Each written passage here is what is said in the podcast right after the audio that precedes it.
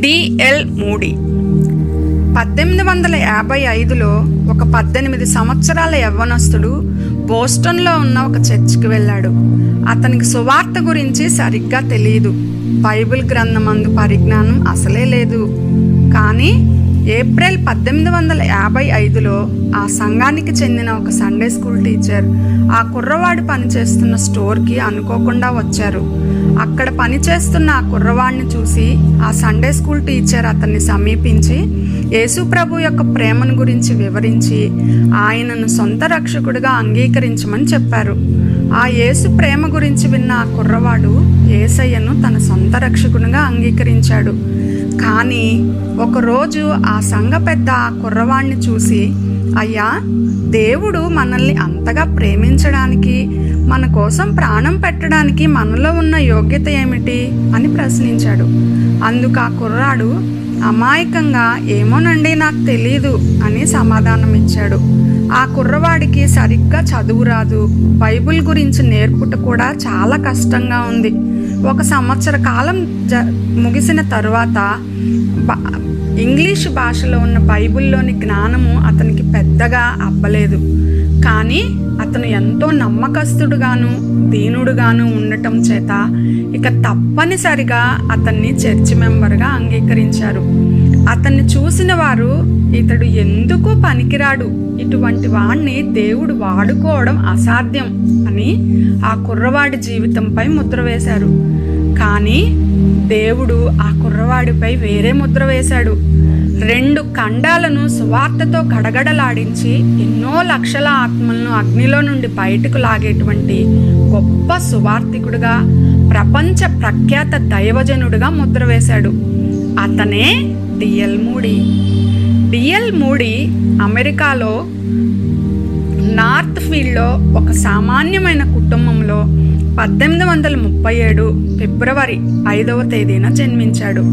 చిన్న వయసులోనే ఈయన తండ్రి ఎడ్విన్ మూడి మరణించటం వలన భక్తి కలిగిన బెట్స్ అనే ఆయన తల్లి ఎంతో కష్టపడి పనిచేసి బిడ్డలను పెంచనారంభించారు. కుటుంబ పరిస్థితులను బట్టి మూడి చిన్న వయసులోనే చదువుకు స్వస్తి చెప్పి పొరుగువాని ఆవులు మేపుట ద్వారా కొంత డబ్బు సంపాదించి తల్లికి సహరి సహకరించుచుండేవాడు. ఇంచుమించు పదిహేడు సంవత్సరాల వయసులో బోస్టన్ అనే ప్రాంతానికి వెళ్ళి అక్కడ ఉన్న తన మేనమామ చెప్పుల దుకాణంలో పనికి కుదిరాడు. ఆ సమయంలో ఎడ్వర్డ్ కింబెల్ అనే సండే స్కూల్ టీచర్ ద్వారా యేసును గురించి రక్షణ సువార్తను విని ఆత్మరక్షణ యొక్క ఆవశ్యకతను గురించి పాపములను ఒప్పుకొనటం గురించి విని యేసుక్రీస్తును తన సొంత రక్షకునిగా అంగీకరించాడు. తన రక్షణ అనుభవమును గూర్చి మూడి ఇలా రాసుకున్నాడు. నేను రక్షింపబడిన ఉదయం ఇంటి నుండి బయటకు రాగానే నాకు అంత కొత్తగా కనిపించింది. సూర్యుడు మరింత తేజస్సుతో ప్రజ్వలిస్తూ నన్ను చూసి నవ్వుచున్నట్లు అనిపించింది. చెట్ల మీద పక్షులు స్తుతిగీతాలు పాడుచున్నట్లు సర్వ సృష్టి నా రక్షణ విషయమై ఆనందించుచున్నట్లు అనిపించింది. ఇది నేను మరువలేని అనుభవం. యవ్వన కాలంలో రక్షింపబడ్డ డిఎల్ మూడి తాను రక్షింపబడ్డ వెంటనే ఈ గొప్ప రక్షణను ఇతరులకు కూడా అందించాలని ఆశించాడు.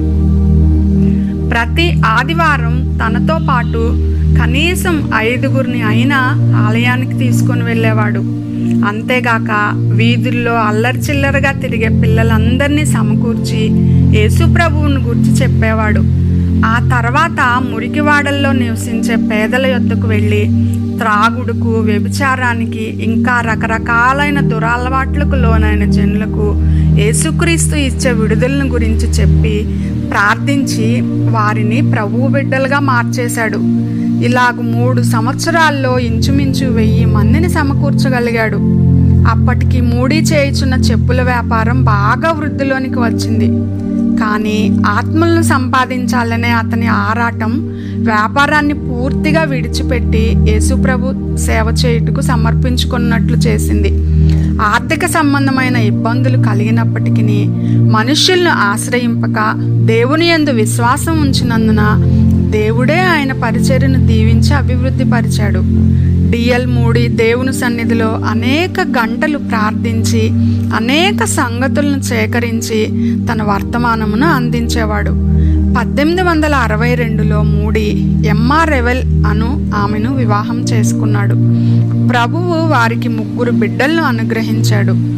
డిఎల్ మూడీ గారి జీవితం ద్వారా మనం నేర్చుకోవాల్సిన మొదటి సంగతి ఆయనలో ఉన్న ఆత్మల సంపాదనకైన ఆరాటం. రెండవది ఆయనలో ఉన్న తగ్గింపు. ఒకరోజు వర్తమానం అయిన తర్వాత ఒక అతను వచ్చి నీవు బహిరంగ కూటంలో బోధించుటకు తగవు. నీ భాషలో అనేక దోషాలున్నాయి అని కఠినంగా గద్దించాడు.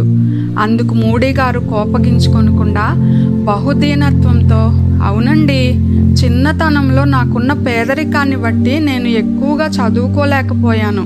నాకు అవకాశం కూడా దొరకలేదు. అయినను నాకున్న కొద్ది విద్యా జ్ఞానమును ఉపయోగించి దేవుని ప్రేమను వివరించుటకు ప్రయత్నించుచున్నాను. మరి మీకు వ్యాకరణం బాగా తెలుసు కదా? మీరు దేవునికి సమర్పించుకొని సువార్త ప్రకటించవచ్చు కదా? అనగానే అవతల వ్యక్తి మారు మాట్లాడకుండా వెళ్ళిపోయాడు.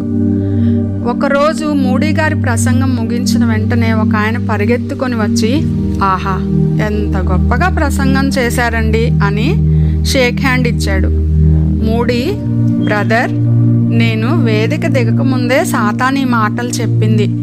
నేను చేసే బోధ నాది కాదు నన్ను పంపిన వానిదే. నేను కేవలము ఆయన వాక్యమును వినిపించే బోరను మాత్రమే అని అన్నాడు. మూడి విమర్శకు కృంగేవాడు కాదు పొగడ్తలకు పొంగేవాడు కాదు. దేవునికి సంపూర్ణంగా సమర్పించుకున్న ఒక వ్యక్తి జీవితంలో అతని ద్వారా అతని కొరకు దేవుడు ఎన్ని గొప్ప కార్యాలు చేయనో ఇంకను లోకము చూడనే లేదు. నేను సంపూర్ణంగా దేవునికి సమర్పించుకున్న వ్యక్తిగా ఉండి దేవుని గొప్ప కార్యాలను చూడాలని ఉంది అని మాటి మాటికి చెప్పేవాడు. ఒకరోజు రాత్రి చికాగోలో మూడి దేవుని ఆలయంలో క్రీస్తు ఇచ్చు రక్షణ గురించి మంచి వర్తమానమును అందించిన తర్వాత క్రీస్తును మీ సొంత రక్షకునిగా అంగీకరిస్తున్నారా తృణీకరిస్తున్నారా?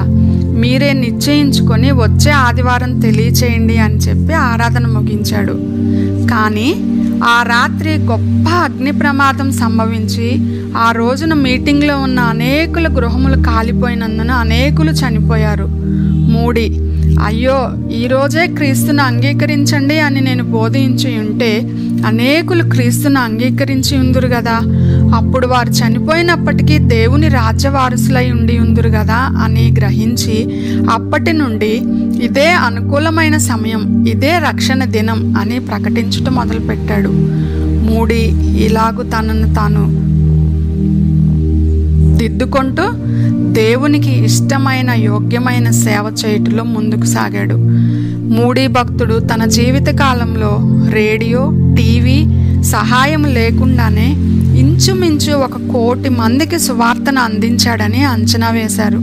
అంతేకాక మూడీ బైబిల్ ఇన్స్టిట్యూట్ను పుస్తకశాలను కూడా స్థాపించారు. మాసపత్రికను కూడా నడిపించారు. ఇంకను అనేక రీతులుగా ఆయన ఆత్మల రక్షణార్థమే ప్రయాసపడ్డాడు. నా మట్టుకైతే నా మటుకైతే బ్రతుకుట క్రీస్తే చావైతే లాభం అంటూ ఒకరోజు మూడి చనిపోయాడనే ప్రకటన మీరు పేపర్లో చదువుతారు. కానీ దానిని మీరు నమ్మకండి. పద్దెనిమిది వందల ముప్పై ఏడులో పుట్టిన నా మట్టి శరీరము మట్టయిపోయినా పద్దెనిమిది వందల యాభై ఐదులో తిరిగి పుట్టిన నా ఆత్మ నిరంతరము పరలోక రాజ్యంలో జీవించును అనేవాడు. ఈలాగున నలభై నాలుగు సంవత్సరాలు ప్రభు సేవలో అరిగిపోయిన మూడి తన మరణ పడకపై ఉండి ఆహా ఇదే నా విజయము. ఇదే నా పట్టాభిషేకపు దినము అని తన చివరి మాటలు చెప్పి పద్దెనిమిది వందల తొంభై ఎనిమిది డిసెంబర్ ఇరవై రెండున ప్రభువు సన్నిధికి వెళ్ళారు. ప్రభు ఇచ్చే బహుమానం పొందారు.